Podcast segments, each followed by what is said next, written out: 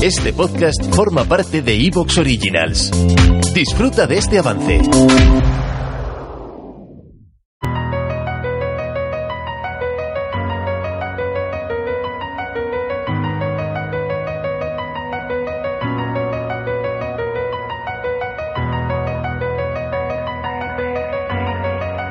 Estamos en tiempos muy interesantes para la exploración espacial y para la industria aeroespacial privada porque hemos venido hablando en estas últimas semanas, en estos últimos meses de las iniciativas que han ido surgiendo. Hemos hablado también de esa batalla de Blue Origin con SpaceX y con la NASA especialmente para intentar hacerse con un contrato para ese módulo lunar, para ese vehículo de aterrizaje tripulado que llevará astronautas desde la órbita de la Luna a la superficie de la Luna en el programa Artemisa y ahora, esta semana, se ha dado a conocer por parte de la NASA la asignación de tres contratos a tres empresas, entre ellas Blue Origin, para la construcción de estaciones espaciales privadas, porque aunque es algo que sabíamos que iba a suceder tarde o temprano, ahora ya se empieza a atisbar en el horizonte que la Estación Espacial Internacional tiene los días contados. La NASA lo que quiere es que siga en funcionamiento hasta 2030, pero a partir de ahí habrá que pasar el testigo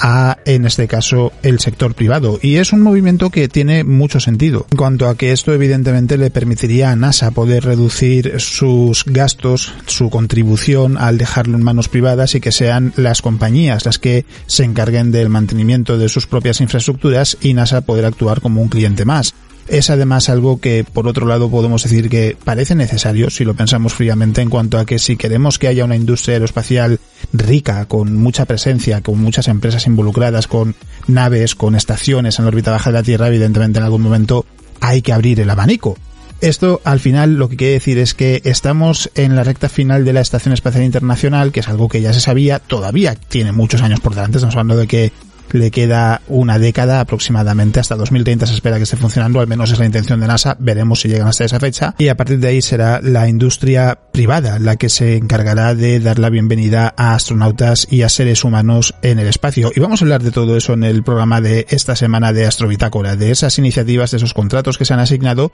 de qué va a pasar con la Estación Espacial Internacional y de qué es lo que ya se ha ido presentando en ese tiempo. De hecho, de la propuesta de Blue Origin hablamos hace solo unos programas. Se trata de Orbital Drift, lo comentamos en su momento, lo vamos a repasar por encima también hoy porque es una estación que ya se veía que se podría convertir en realidad y que ahora ya sí sabemos que se va a convertir en realidad. No solo eso, sino que será una de las sucesoras de la Estación Espacial Internacional. Y en el camino se unirán otras empresas porque estas son las que han recibido un contrato por parte de la NASA. No hay nada que impida que una empresa en cualquier otro lugar del mundo sea capaz de lanzar su propia estación espacial privada sin que esté asociada, por ejemplo, a un proyecto de la NASA. Así que Vamos a hablar de todo esto, vamos a hablar de qué va a pasar en 2030, de qué son estas estaciones que se ha proyectado, qué es lo que se ha contado hasta ahora de ellas. Vamos a repasar de nuevo Orbital Reef brevemente y vamos a ver cómo va a ser ese panorama en la década que viene porque la Estación Espacial Internacional ya está llegando a la recta final de su funcionamiento. Soy Alex Ribeiro, divulgador científico, y esto es Astro Bitácora.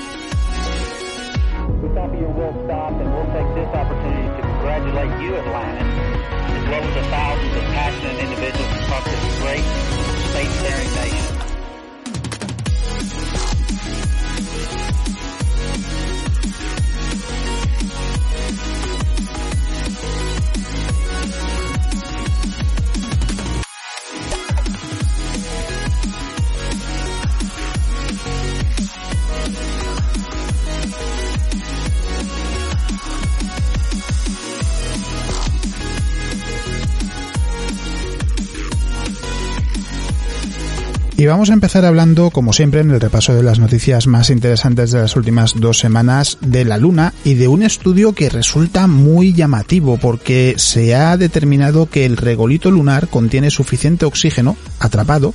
para poder mantener a una gran población durante miles de años. Es decir, nos lleva directamente a pensar en la posibilidad de vivir en la Luna y al pensar en el futuro de la exploración espacial ya hemos mencionado en más de una ocasión, algo en lo que hay que pensar es el uso de recursos in situ en el lugar en el que establezcamos esa presencia humana, es decir, la capacidad de obtener agua, alimentos, materiales de construcción y otros elementos indispensables a partir de lo que podemos encontrar en el lugar al que nos dirijamos. En el caso de las misiones destinadas a la Luna y Marte, en los próximos años, la posibilidad de poder recolectar hielo, regolito y otros elementos va a ser muy útil para que la misión sea un éxito. Y no es sorprendente, por tanto, que se esté prestando mucha atención a todo este asunto. Pensando, de hecho, en el programa Artemisa, los planificadores de misión de la NASA están buscando la mejor manera de producir oxígeno gaseoso a partir de todo el oxígeno que hay atrapado en el polvo de la superficie lunar, es decir, en el regolito. Las estimaciones lo que indican en estos momentos es que hay mucho oxígeno acumulado en los primeros 10 metros de superficie lunar y eso es suficiente para crear oxígeno para cada persona en la Tierra para los próximos 100.000 años, es decir, más de lo necesario para poder crear un asentamiento lunar. Y en realidad hay que decir que la Luna tiene una atmósfera que contiene oxígeno, pero es una atmósfera muy muy fina, por lo que a todos los efectos en realidad se considera que la Luna es un objeto sin atmósfera. Y en el recolito lunar y en las rocas que se pueden observar en la superficie de la Luna hay mucho oxígeno atrapado que es el producto de miles de millones de años de impactos de meteoros, de cometas, y lo que cuentan por parte de la NASA es que el 45% del regolito lunar es oxígeno por ¿Te está gustando lo que escuchas? Este podcast forma parte de Evox Originals y puedes escucharlo completo y gratis desde la aplicación de Evox. Instálala desde tu store y suscríbete a él para no perderte ningún episodio.